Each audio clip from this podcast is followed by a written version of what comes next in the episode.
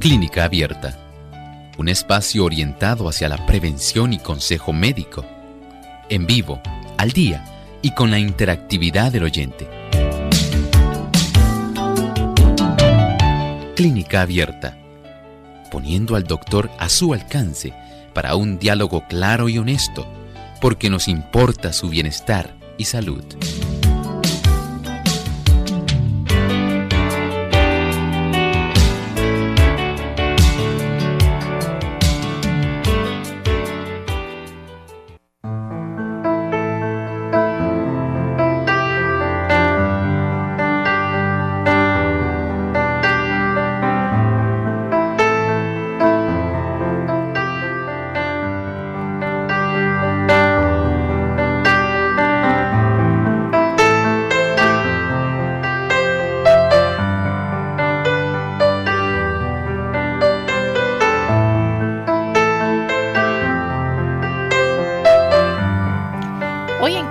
Vamos a estar hablando acerca de la hidratación y nutrición artificial, así que les invitamos a que se queden con nosotros durante esta hora de salud.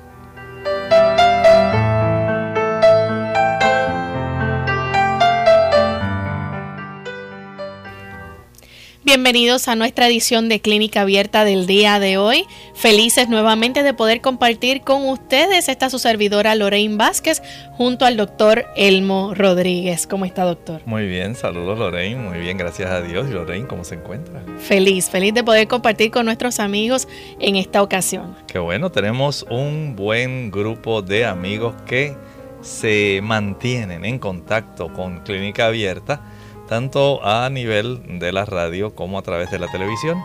Y nos encanta que ustedes estén con nosotros. Sabemos que hay muchas personas que nos sintonizan. Hay algunos, Lorraine, que están hoy por primera vez sintonizando Clínica Abierta y nos complace tenerles como una parte integrante, aunque sea reciente, aunque sea nueva.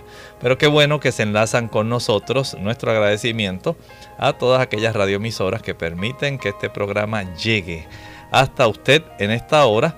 Y por supuesto agradecemos al personal tanto de Salvación TV como de Radio Sol que permite que este tipo de proyecto de salud que se llama Clínica Abierta pueda llegar hasta ustedes. Así es, así que esperamos que les guste y se queden con nosotros durante esta hora y por los próximos días.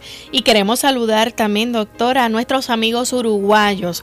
Tenemos nuestra gran red de clínica abierta que a esta hora se unen y en muchos países latinoamericanos y podemos decir, ¿verdad?, que gracias al ciberespacio podemos llegar a tantos lugares lejanos. Así que en especial saludamos a aquellos que nos escuchan a través de Radio La Voz de la Esperanza 97.5 FM y también FM Norte 102.3 en Tacuarembo, Uruguay. Así que bienvenidos a nuestro programa. Saludos desde la isla del encanto y nos sentimos también muy gozosos de que ustedes también sean parte de nuestra gran familia de Clínica Abierta. Pero no podemos comenzar nuestro tema sin antes ofrecerles el pensamiento saludable del día. Este pensamiento dice, para conservar la salud, se necesita una cantidad suficiente de alimento que sea sano y nutritivo. Si procedemos con prudencia, podremos conseguir en casi cada cualquier país la clase de alimentos que más favorece la salud. Las variadas preparaciones de arroz, trigo, maíz y avena, como también las judías, porotos o frijoles, guisantes y lentejas, hoy se exportan a todas partes. Estos alimentos junto con las frutas indígenas y o importadas y con la variedad de verduras propias de cada país, facilitarán la elección y la composición de comidas sin la necesidad del consumo de carnes. ¡Cuánta sabiduría! Dios tiene para nosotros cosas excelentes, nos ha dado el mejor combustible. Ojalá y nosotros podamos aquilatar lo que el Señor ha hecho por el hombre al darle el mejor alimento, ¿sí? Tal como usted lo puede encontrar en Génesis 1.29 Allí está el plan original, como Dios había diseñado un tipo de dieta vegetariana para darle al hombre el mejor combustible, para suplir todas sus necesidades y mantenerlo sano, santo y feliz. Y escuchado esto ya, vamos entonces a comenzar con nuestro tema para el día de hoy. Y vamos a estar hablando acerca de la hidratación y la alimentación artificial. Doctor, cuando hablamos de esto, comúnmente viene a, nuestra mente, ¿verdad? Cuando nos encontramos con pacientes que no pueden tragar su alimento como normalmente nosotros lo hacemos y viene a mi mente, por ejemplo, el caso de las personas cuando ya están en una edad sumamente mayor y se les hace difícil tragar un alimento sólido. Así es, saben, eh, generalmente hay alguna condición médica que permite que el paciente opte por tomar la decisión de utilizar un medio diferente, que sea la alimentación por boca, como un medio para él poder tener la ingesta de aquellos líquidos y de aquellos alimentos que van a conservarle la vida. ¿Y qué diferencia puede haber cuando ya nosotros conocemos y porque hemos escuchado aquí en Clínica Abierta que nuestra digestión comienza precisamente en la boca? Bien, en estos casos es muy cierto, siempre ha sido así, pero la realidad es que en estos casos las condiciones por las cuales un paciente va a estar requiriendo la ingesta por otro medio, ¿verdad? Que no sean por la boca, va a tratar de mantener este paciente vivo, aunque no se pueda realizar el proceso tal como nosotros lo podemos desempeñar, como cuando usted, por ejemplo, quiere saborear un rico mango. Usted sabe que, ay, ya sé que me voy a embarrar así la boca y la boca se me hace agua, pero qué rico. Y usted desde que comienza a ingerir los primeros bocados de ese mango, sabe que la digestión ha iniciado. Ahí empiezan los procesos de la amilasa salival.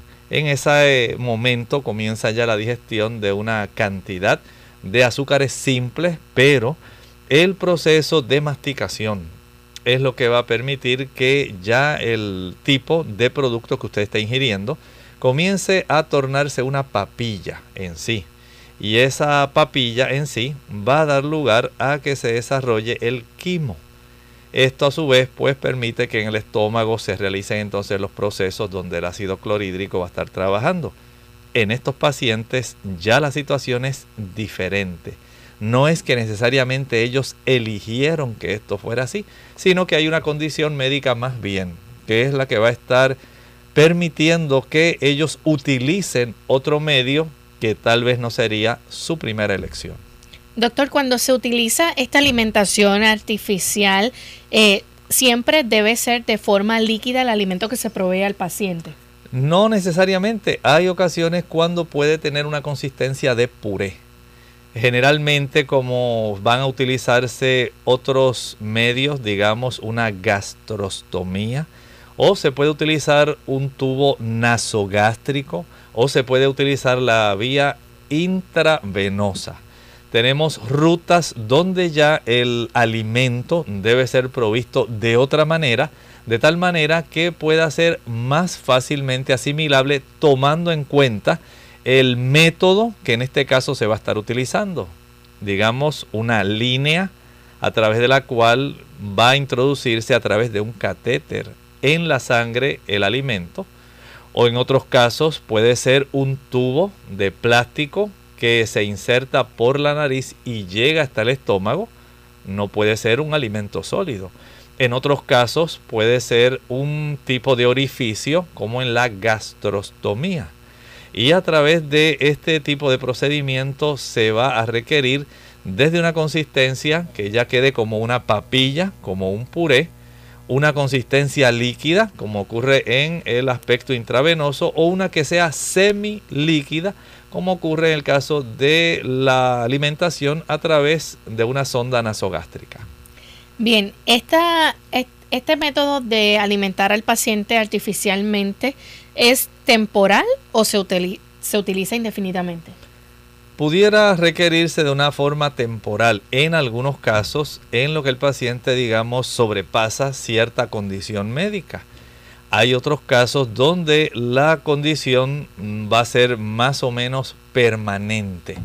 Y en esos casos, digamos que la persona tuvo alguna obstrucción, a nivel del esófago. Digamos que la persona está padeciendo de acalasia, eh, que hay cierto movimiento anormal y cierta estrechez, ¿verdad?, en la zona del esófago.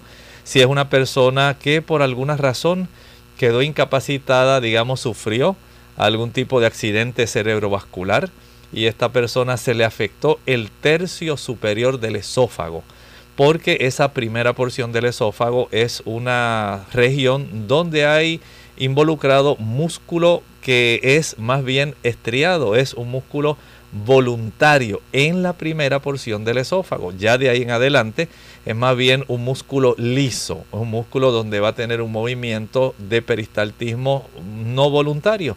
Y la persona, si ha sufrido un accidente cerebrovascular, va a requerir, si se ha afectado esa zona en el cerebro, en muchas ocasiones va a requerir el uso de algún tubo nasogástrico o de otro método para poder ayudarse en lo que se puede determinar cuál ha sido la extensión del daño, de tal manera que se sepa si ya él va a poder iniciar nuevamente eh, tragar comida como ocurría antes del accidente cerebrovascular en algunos casos puede ocurrir, por ejemplo, una persona que desarrolle algún cáncer en el esófago. Ocurre especialmente con aquellas personas que le gusta fumar.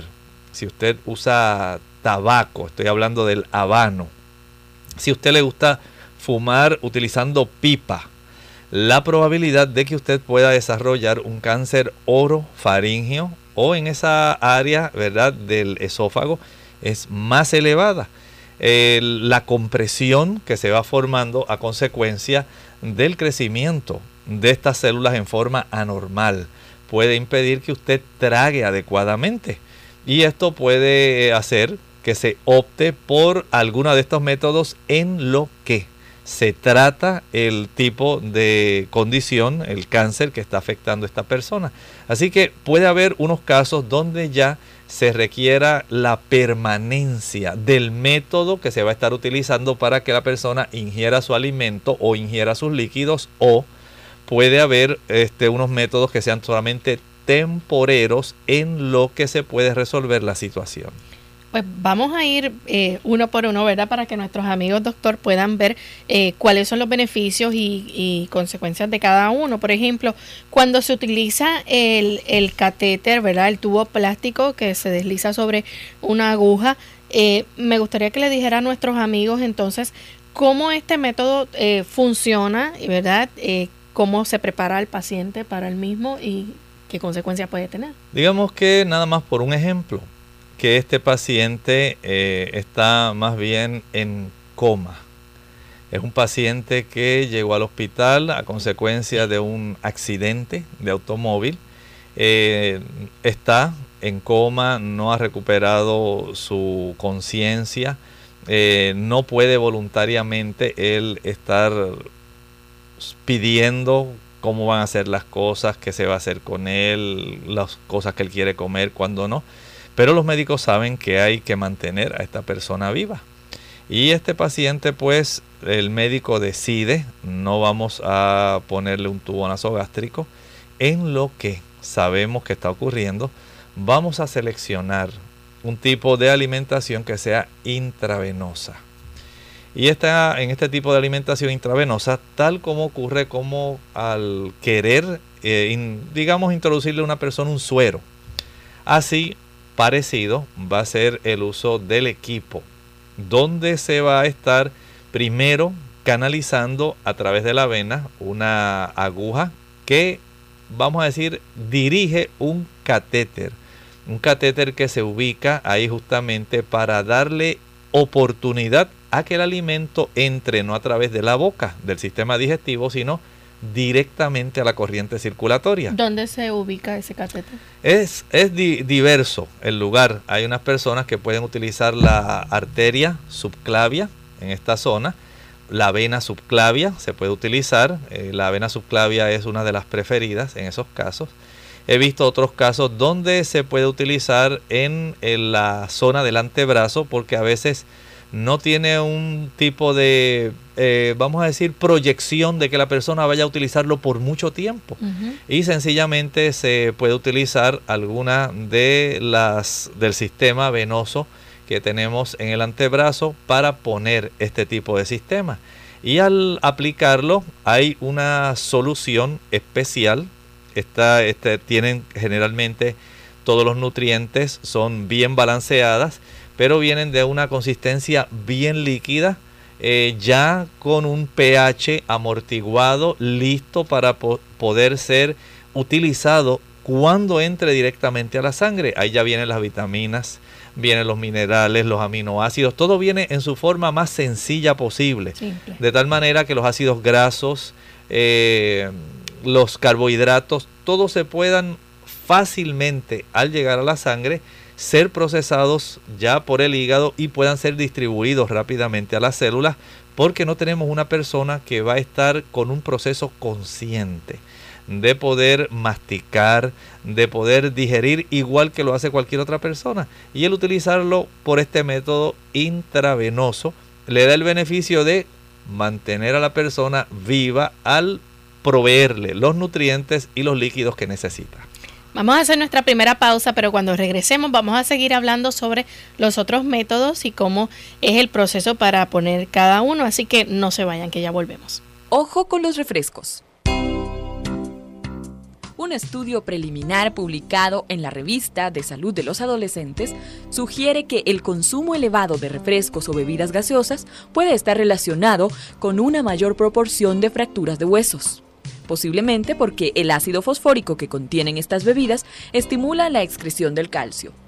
Para algunos expertos, el problema es que el reemplazo de la leche por los refrescos reduce el aporte de calcio al organismo.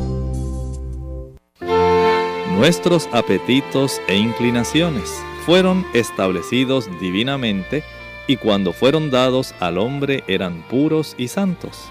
Era el propósito de Dios que la razón gobernara los apetitos y que éstos contribuyeran a nuestra felicidad. Y cuando están regidos y controlados por una razón santificada, son santidad a Jehová.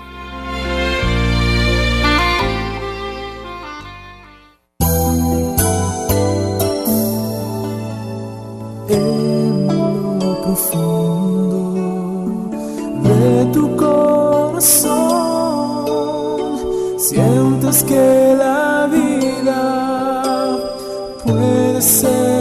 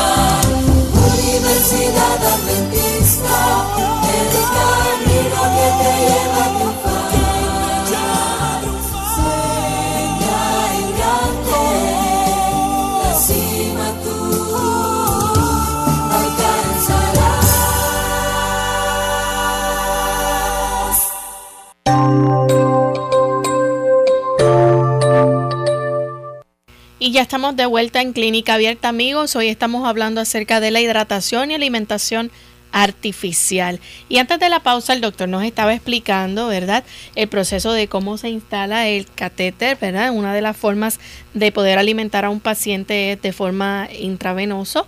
Y nos estaba diciendo, ¿verdad?, cómo se pasa los líquidos y los nutrientes de forma tal que se le haga fácil, ¿verdad?, al paciente poder digerirlo y alimentarse. Pero hay otros métodos, no es el único, doctor. Usted mencionó hace un ratito en la introducción, nos habló también acerca del método que hay nasogástrico. Y yo diría que este es bastante común verlo también, eh, eh, sobre todo en los hospitales. Sí, es común que se utilice este tipo de tubo, un tipo de sonda, ¿verdad? Que se puede utilizar de cierto diámetro que permite que haya un tipo de dispositivo parecido como a una jeringa grande, ¿verdad? Tiene un bulbo donde ahí se facilita mediante la presión que le hace la persona el que haya este tipo de envase parecido a una jeringa que se llena con básicamente un puré.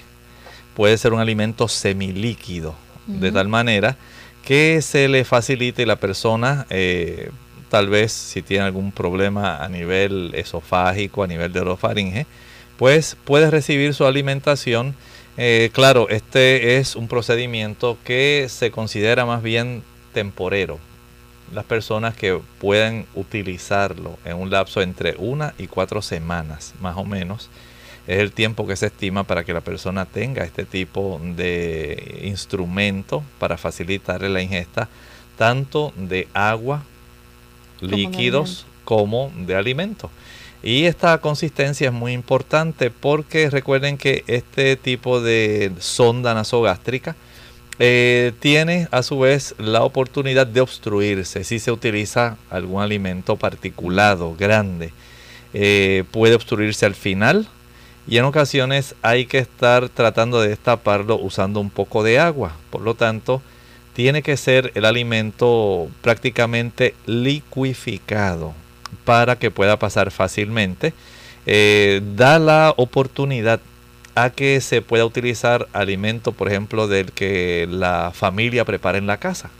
Nada más que hay que licuarlo y en ocasiones añadirle agua, un poco de agua para hacerlo todavía que se le facilite el pasar a través de este tubo en lo que se va definiendo si esta persona va a optar por otro procedimiento como una gastrostomía o si se resuelve el problema por el cual el paciente necesitó el uso de este tipo de sonda nasogástrica.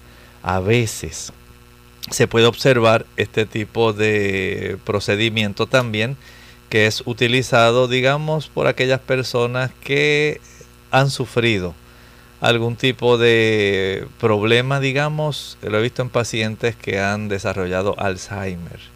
Y estos pacientes llega un momento en que básicamente no desean comer no colaboran lo suficiente y en etapa inicial la familia eh, no desea algún otro método que pueda utilizarse para que pueda ser alimentado el paciente pensando que tal vez sería demasiado violento para el paciente tener que someter a mami, tener que someter a papá a un tipo de intervención como una gastrostomía.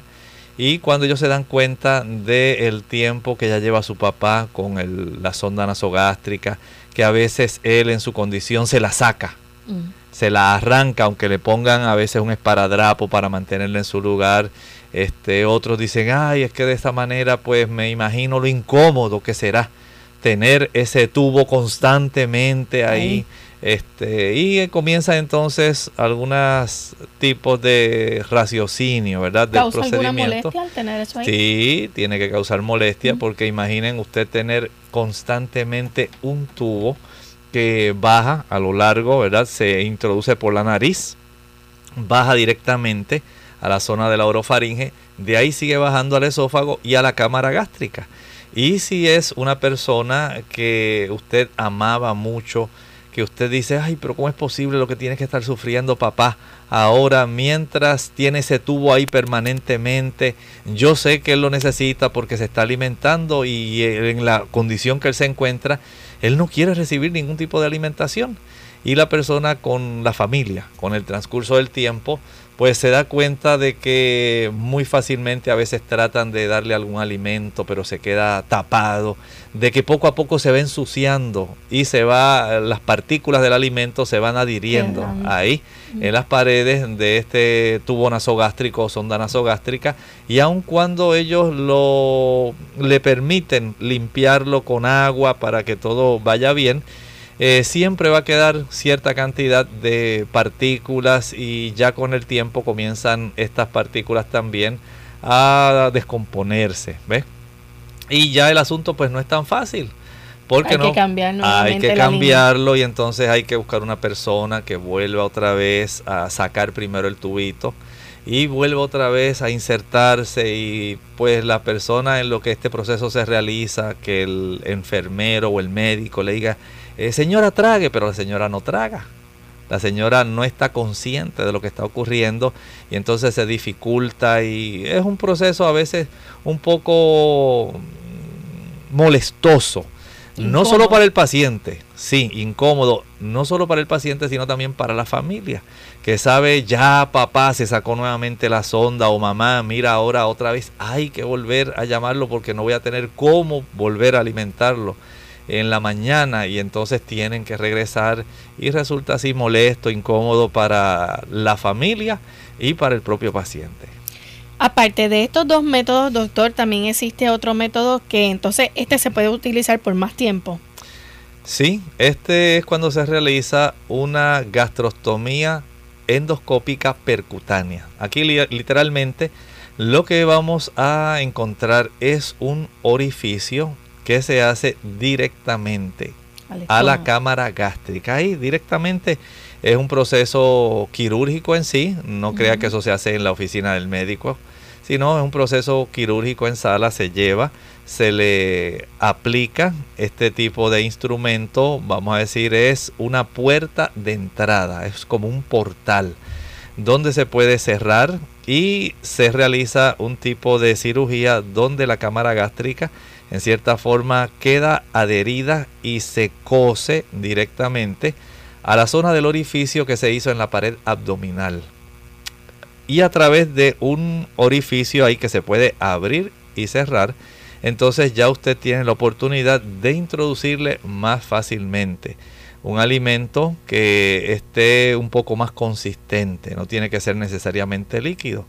Y esto le da la oportunidad al paciente de tener el alimento, tener el líquido que él necesita, sin la molestia de tener el tubo nasogástrico. Por eso dije, el tubo nasogástrico generalmente se utiliza de 1 a 4 semanas. No se pretende que sea prolongado su utilización. Mediante este otro método podemos decir que ayudamos a la persona y se le facilita a la persona y al mismo paciente. Se limita la incomodidad, la molestia en sí de alimentarlo y ayuda para que eh, todo el proceso de atención a este paciente pues sea de una mejor calidad. ¿Qué pasaría entonces si los familiares o la persona tutora decidiera no hidratar o alimentar artificialmente a este paciente? Bueno, tenemos un grave problema. Usted sabe que si una persona no se nutre adecuadamente, no recibe la hidratación que necesita, pues ya pudiéramos decir que en un lapso tal vez básicamente de unas tres semanas vamos a darle como mucho una persona prácticamente va a morir va a ir poco a poco deteriorándose eh, es como cuando usted deja morir una planta entiende poco a poco la persona se va a enjutar se va a secar eh, usted va a ver cambios en la conciencia en el sensorio de la persona, en su capacidad de reaccionar y literalmente la persona va a ir en un marcado deterioro hasta que muere porque el cuerpo comienza a hacer cierto tipo de ajustes químicos, no hay agua disponible, metabólicamente se produce cierta cantidad de agua, pero como no está ingresando ningún nutrimento que pueda producir agua metabólica, la persona literalmente sigue decayendo, el cerebro necesita agua, necesita nutrientes para conservarse funcionante, el resto del cuerpo igual. Así que en un lapso, básicamente, podemos decir de tres semanas, esta persona va a morir. Vamos a hacer nuestra segunda pausa y a regreso continuaremos hablando entonces sobre los beneficios de la alimentación e hidratación artificial resultan especialmente recomendables en caso de diabetes el brécol, la coliflor y todas las coles, la endivia, la escarola, la lechuga, la judía verde, el guisante y el pepino, excelentes verduras. La familia unida jamás será vencida. Hola, les habla Gaby Zabalúa en la edición de hoy de EARP Viva, su segunda juventud en la radio, auspiciada por EARP ¿Sabías que de acuerdo con nuevos estudios, nuestros nietos corren gran riesgo de vivir menos que sus padres? La obesidad infantil se ha triplicado en las últimas décadas y como probablemente ya sabemos, mucha de la culpa radica en la ingesta de comida chatarra y alimentos procesados, así como en una importante disminución de la actividad física. Como padres y abuelos, nos resulta fácil dejar a los pequeños de la familia comer lo que desean con tal de evitar berrinches, pero la realidad es que con ello solo estamos fomentando hábitos de alimentación que eventualmente perjudicarán su salud. Aunque parezca imposible, a los niños sí se les puede inculcar el gusto por las frutas, verduras y comidas saludables. Existe un sinnúmero de estrategias que se pueden usar para ayudarlos a comer bien. La más importante es no prometer un postre o helado como recompensa por comer las verduras, ya que este mensaje refuerza la idea de que la comida chatarra es un premio. Mientras los alimentos saludables son el castigo, es preferible enseñar a disfrutar de las comidas sanas. Te invitamos a escucharnos la siguiente semana con más detalles sobre las comidas que debemos evitar darle a los pequeños. El patrocinio de AARP hace posible nuestro programa. Para obtener más información visita aarp.org oblicua viva. Unidos por un propósito, tu bienestar y salud. Es el momento de hacer tu pregunta llamando al 787 767-1005 para Puerto Rico, Estados Unidos 1866-920-9765 y llamadas internacionales al 787-763-7100 o 787-282-5990. Clínica Abierta, trabajando para ti. Clínica Abierta. Bien, ya estamos de regreso en Clínica Abierta, amigos. Hoy hablando acerca de la hidratación y alimentación artificial. Doctor, ¿cuáles son los beneficios de una persona, verdad, que necesita acudir a este tipo de alimentación? En realidad, el utilizar alguno de estos tres procedimientos es una gran ayuda. Usted nada más piense en esto. ¿Cómo se siente Lorraine cuando pasa un día nada más sin ella tomar agua o sin comer? Uf. Uf, ¿qué quiere decir eso, Lorey? ¿Cómo es bueno, empieza el dolor de cabeza, el mal humor. ¿Verdad que sí? Y siente adentro uno como una sensación bien rara en el estómago. Ahora piense usted que esto le ocurriera por dos días, por tres días, cuatro días. ¿Cómo usted se sentiría? En realidad, como estaba mencionando Lorraine, comienza a haber cambios a nivel del cerebro. Una digamos, un análisis que se ha hecho de nuestro cerebro, es conocido el hecho de que nosotros estamos compuestos, nuestra masa cerebral, un 75% de agua. Y el cuerpo, en términos generales, un 70% del peso del cuerpo es agua. Una cosa es que la gente y esa agua necesita ser eh, restituida nuevamente, ¿verdad? Claro que sí. Ustedes saben que constantemente, por un lado, la temperatura. Para mantener la temperatura necesitamos agua.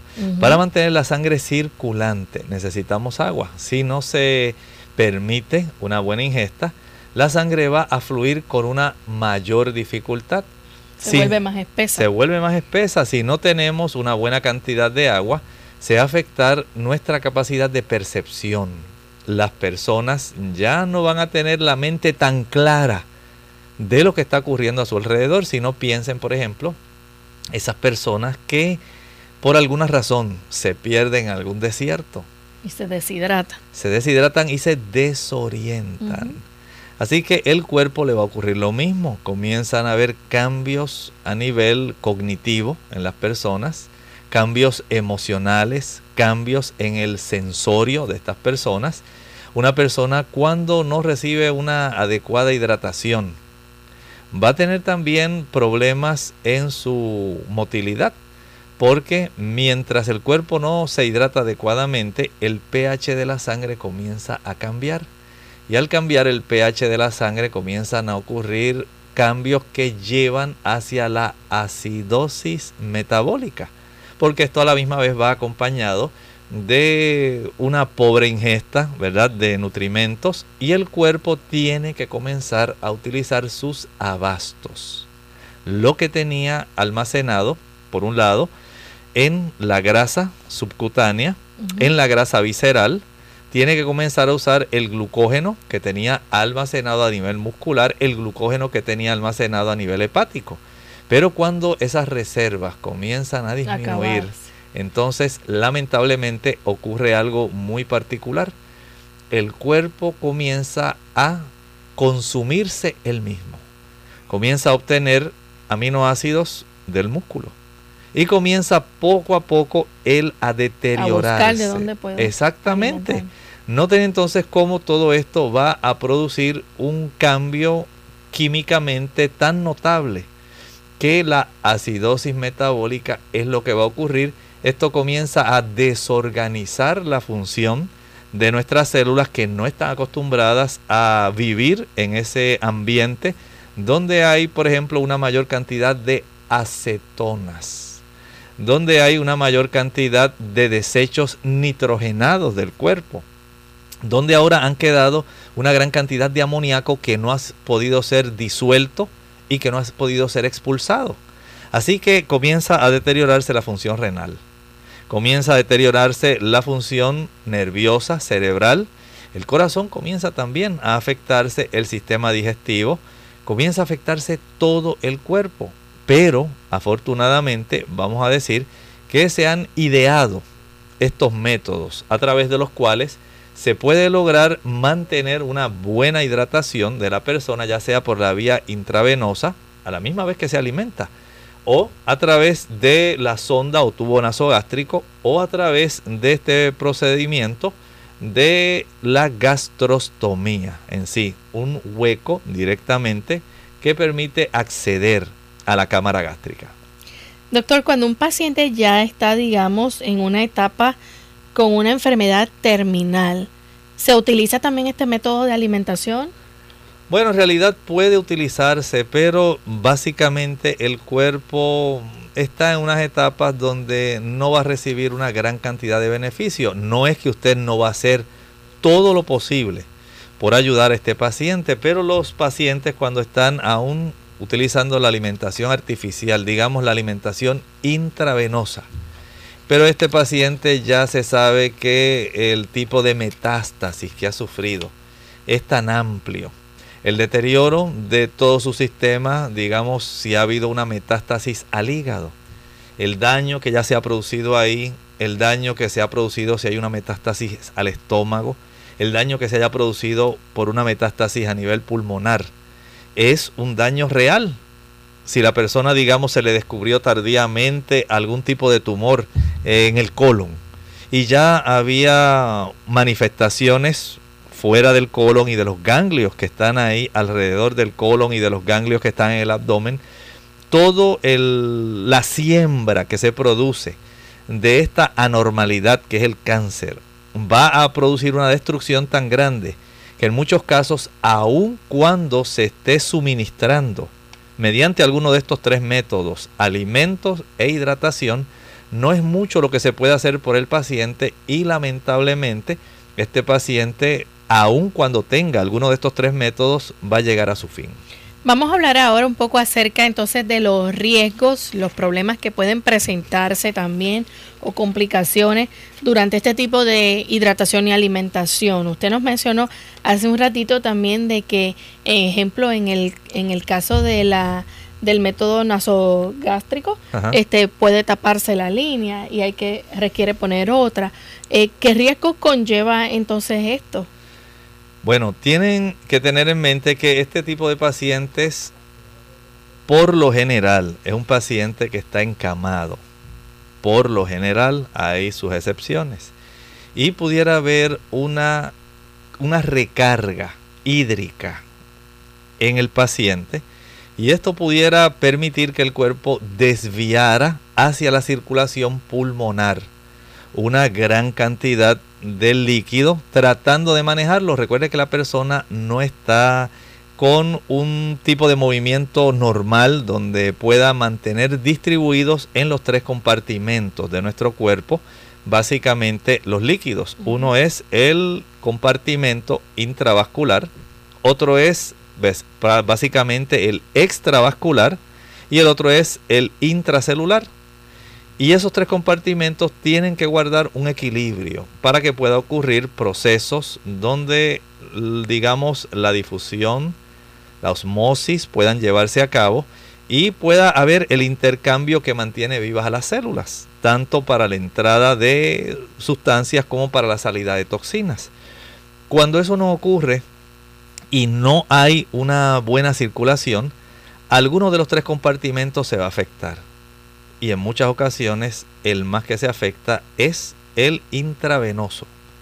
Una vez hay una recarga de líquido en ese compartimento, el cuerpo tiene que tratar de desviarlo, si no puede la circulación portal hepática, lo va a redistribuir hacia la circulación pulmonar y la persona eh, comienza a toser abundantemente, ya no puede ventilar adecuadamente y se va a notar que está más fatigada. El médico la ausculta en los campos pulmonares y va a encontrar unos estertores, un tipo de sonido que le indica que hay cierta cantidad de líquido. Ha habido una cantidad de líquido que ha llegado por vía de la circulación pulmonar.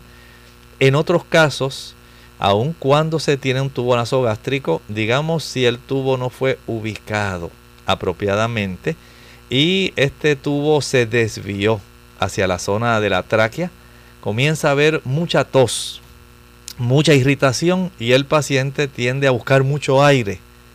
Afortunadamente esto se puede identificar rápidamente. Recuerden que tenemos un tipo de oclusor. Hay una tapita, Lorraine, que puede evitar que esto ocurra. Y esa tapita se llama la epiglotis. Esa tapita Dios la puso ahí. Con un propósito. Con el propósito de proteger directamente la zona de la tráquea. Ahora, estos pacientes cuando están así acostados, en ocasiones pueden sobrevenirle un retorno de líquido o de alimento a los pulmones. Y esto puede dar lugar a que se desarrolle una neumonitis química por la cantidad de alimento o de líquido que retornó y en lugar de quedarse en el área del esófago y el estómago, parte del cayó hacia el sistema respiratorio. Y esto hay que ser muy cuidadoso. El médico tiene que estar atento a esto y la familia también. Doctor, entonces, por ejemplo, estas líneas eh, pueden causar dolor, esto puede eh, taparse. ¿Qué otros riesgos corre el paciente? En los casos cuando se utiliza, por ejemplo, la sonda o el tubo nasogástrico, el paciente puede también desarrollar náuseas, vómitos. Nada más usted piense cómo usted se siente con que usted tuviera atravesada a través del esófago un tubito que usted por más que traga y traga, usted sabe que está ahí y que va a estar molestando. Así que a algunas personas le causa náuseas, le causa vómitos, va a tener el problema del dolor. A veces puede, si pasa mucho tiempo que no se cambia, puede llegar el contacto a ulcerar alguna zona del esófago donde se encuentra ahí. Y si usted no es muy cuidadoso y el tubo es bastante flexible, en algunos casos hasta se puede lesionar el mismo estómago. Así que parte de este procedimiento eh, pueden de alguna manera indirecta estimular el desarrollo de cierta cantidad de infecciones en este tipo de pacientes. ¿Cómo decidimos, doctor, por ejemplo, en base a un paciente eh, que esta, este paciente necesita entonces no usar o sí usar la hidratación o nutrición artificial? Bueno, hay varios elementos que hay que considerar. Uno es, por ejemplo, la condición médica del paciente. Hay que tomar en cuenta también los riesgos y los beneficios. Cómo el cuerpo va a estar eh, resintiendo, cómo a través de la situación que el paciente está enfrentando, este paciente va a saber que es en cierta forma lo que pudiera beneficiarle o no. También el personal, los familiares que estén ahí a su alrededor, ellos pueden darse cuenta de lo que está ocurriendo, la condición médica, los riesgos del método que se vaya a utilizar y los beneficios. Estas tres cosas hay que tomarlas en cuenta de tal manera que se pueda determinar cómo la evolución de este paciente eh, se va a proyectar. Bien, entonces, eh, ¿esto es un procedimiento que es costoso, por ejemplo, para la familia? Pues todo depende del método en sí. Usted dice, bueno, el tubo nasogástrico pues no va a ser muy costoso. Tiene algún costo, pero el digamos la incomodidad, la molestia que va a estar sintiendo el paciente y la aprensión, la ansiedad que a veces siente la familia cuando el tubo se sale, cuando tiene que volver otra vez a introducirlo, es eh, parte del proceso. El otro, digamos, la vía intravenosa, aquí pues se va a requerir en muchos casos un tipo de instrumento especial, una máquina. Esa máquina está dando vueltas normalmente, apretando la línea de tal manera que permite que cada ciertos segundos haya una infusión de ese producto directamente hacia la zona intravenosa. Hay que vigilar que no se infecte el área por donde se está introduciendo el catéter en sí, ya que esto es un riesgo también que se tiene en esa zona. En el caso de la gastrostomía, podemos decir... ¿Hay que cambiarlo cada cierto tiempo? Podemos decir que sí, o si se nota que ya el área se comenzó a enrojecer, si se infectó y desarrolló una celulitis, son cosas que hay que estar atentos a esto. En el caso de la gastrostomía, eh, este paciente va a ser sometido básicamente a una cirugía y eso pues tiene su costo en sí y la, el beneficio que digamos por la facilidad con la cual a este paciente se le puede alimentar. Así que tomando en consideración la condición del paciente, el riesgo y el beneficio a largo plazo y por supuesto también en muchos casos pesa bastante el aspecto económico de la familia, cómo eh, están ellos enfrentando el que un paciente se le pueda o no realizar la gastrostomía. Si hay un beneficio por parte del Estado que pueda ayudar a abaratar el costo porque se realiza en una institución del Estado eh, todo esto hay que tomarlo en cuenta para saber si el seguro médico cubre el procedimiento, eh, cubre la atención, cubre el gasto, cubre el personal que va a estar yendo a su casa para verificar cómo se encuentra la zona, si es el área intravenosa, si es el tubo nasogástrico, si es la gastrostomía, cada cuánto tiempo se va a estar supervisando esa persona. Todo esto es importante. El asunto es que este paciente eh, tiene ahí su vida, está en juego y ya sea uno de estos tres, métodos ayuda para que este paciente pueda tener... doctora? Puede llegar a infectarse, pero el punto en este caso es que el paciente quiere mantenerse con vida, hidratarse y nutrirse adecuadamente. Tenemos a Nancy de los Estados Unidos. Adelante Nancy, bienvenida. Gracias, buenos días. Eh, yo quisiera saber qué eh, si usted tiene la oportunidad de escoger entre ponerle el tubito por la nariz para alimentar al paciente por la nariz o por el huequito por el estómago, ¿cuál sería su elección? Porque este tengo a un familiar así y nos han pedido escoger. ¿Cuál usted cree que es mejor para el paciente? ¿Cómo no? Mire, tal como estábamos hablando hace un momento, todo depende de la condición del paciente, depende también del riesgo y del beneficio, además del aspecto de las personas que van a estar a su alrededor. Eh, son decisiones, aunque no son fáciles, pero las circunstancias están ahí frente a usted. Debe usted tomar esta decisión con el médico que ha evaluado el caso, está viéndolo, sabe si la evolución va en progreso, digamos, hacia la remisión o si va hacia el empeoramiento. Y todos estos, este tipo de argumentos hay que tomarlos eh, cónsonos a la situación y de acuerdo al evento que está ocurriendo ahí.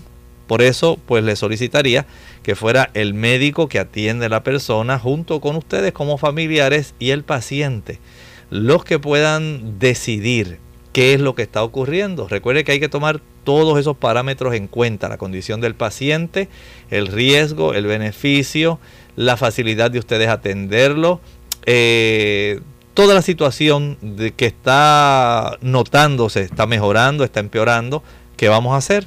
Tomen esa decisión entre ustedes con el médico. Bien, eh, doctor, mi próxima pregunta iba a ser esa, precisamente la que nuestra amiga Nancy dio, si se le da a escoger a, los familiares cuál eh, tipo de, alimentación se, se puede utilizar. Y ya veo que entonces es una alternativa para los familiares poder escoger. Claro que sí, tienen que hacerlo así porque todo depende, como dijimos, si es un aspecto temporal, nada más.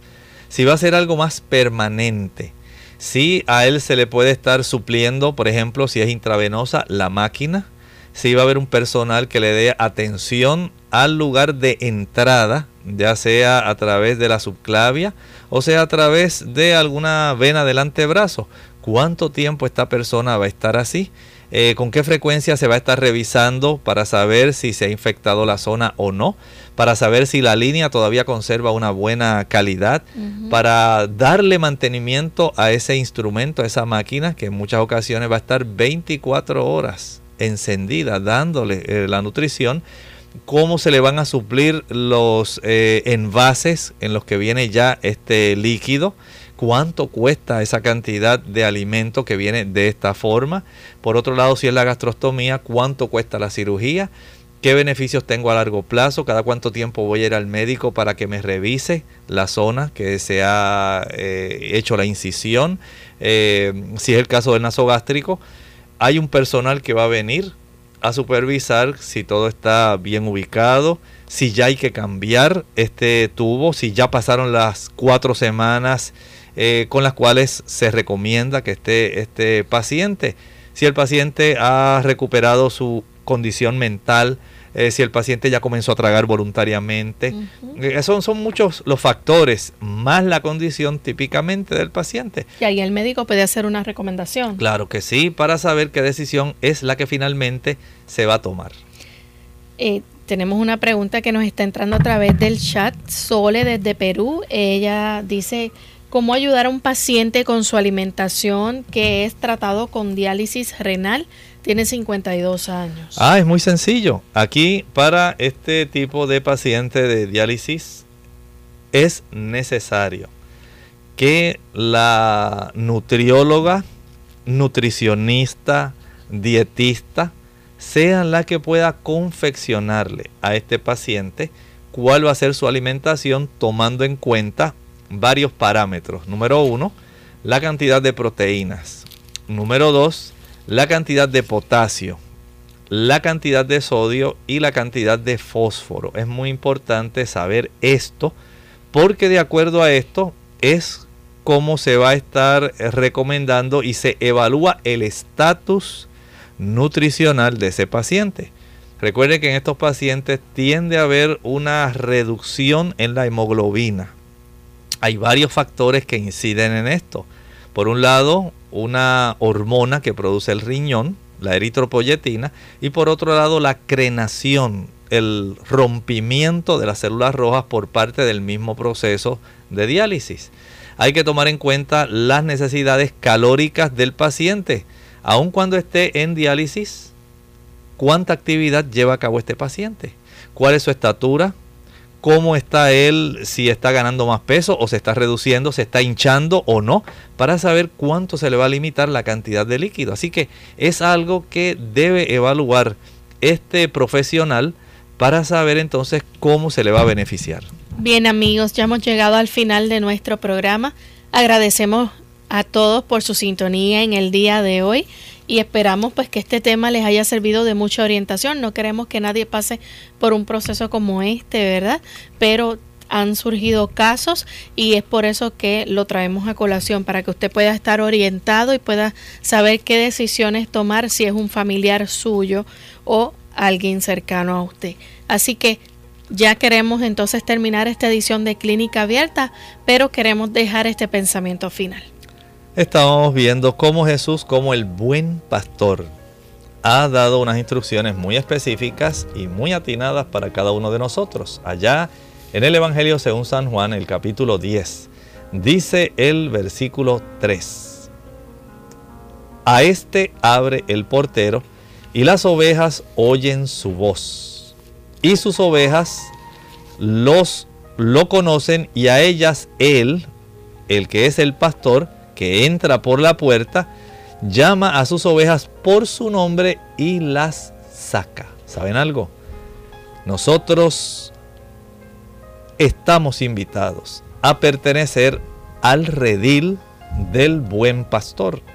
Jesús es el buen pastor y él conoce a sus ovejas por su nombre. Él lo conoce a usted, sabe dónde usted vive, sabe su condición de salud, sabe su situación emocional, sabe su sufrimiento, su dolor, su aflicción. Él es el buen pastor, pero Él desea que usted sea parte de la oveja de su redil. Y Él quiere que usted sea parte de Él. Nosotros podemos tener el beneficio de ser pastoreados por el buen pastor y para ser parte de ese redil, el Señor ha dispuesto que a través de su palabra, a través de la Sagrada Escritura, a través del conocimiento de su voluntad expuesta precisamente en esos diez mandamientos ahí contenidos en el capítulo 20 de Éxodo, usted pueda convertirse en oveja del redil del buen pastor. Él lo conoce a usted y no lo dejará por nada del mundo. Usted es una oveja de su redil. Él la ama. ¿Reconoce usted? Es la pregunta, la voz del buen pastor.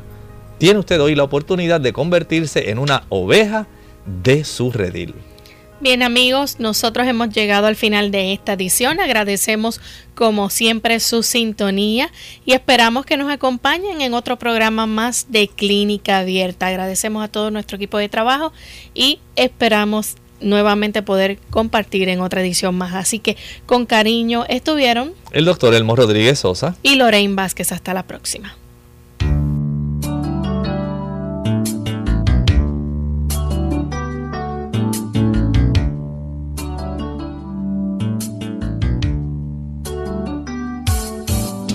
Clínica Abierta. No es nuestra intención sustituir el diagnóstico médico. Antes de poner en práctica cualquier consejo brindado en este programa, usted debe consultar con su médico. Hasta la próxima.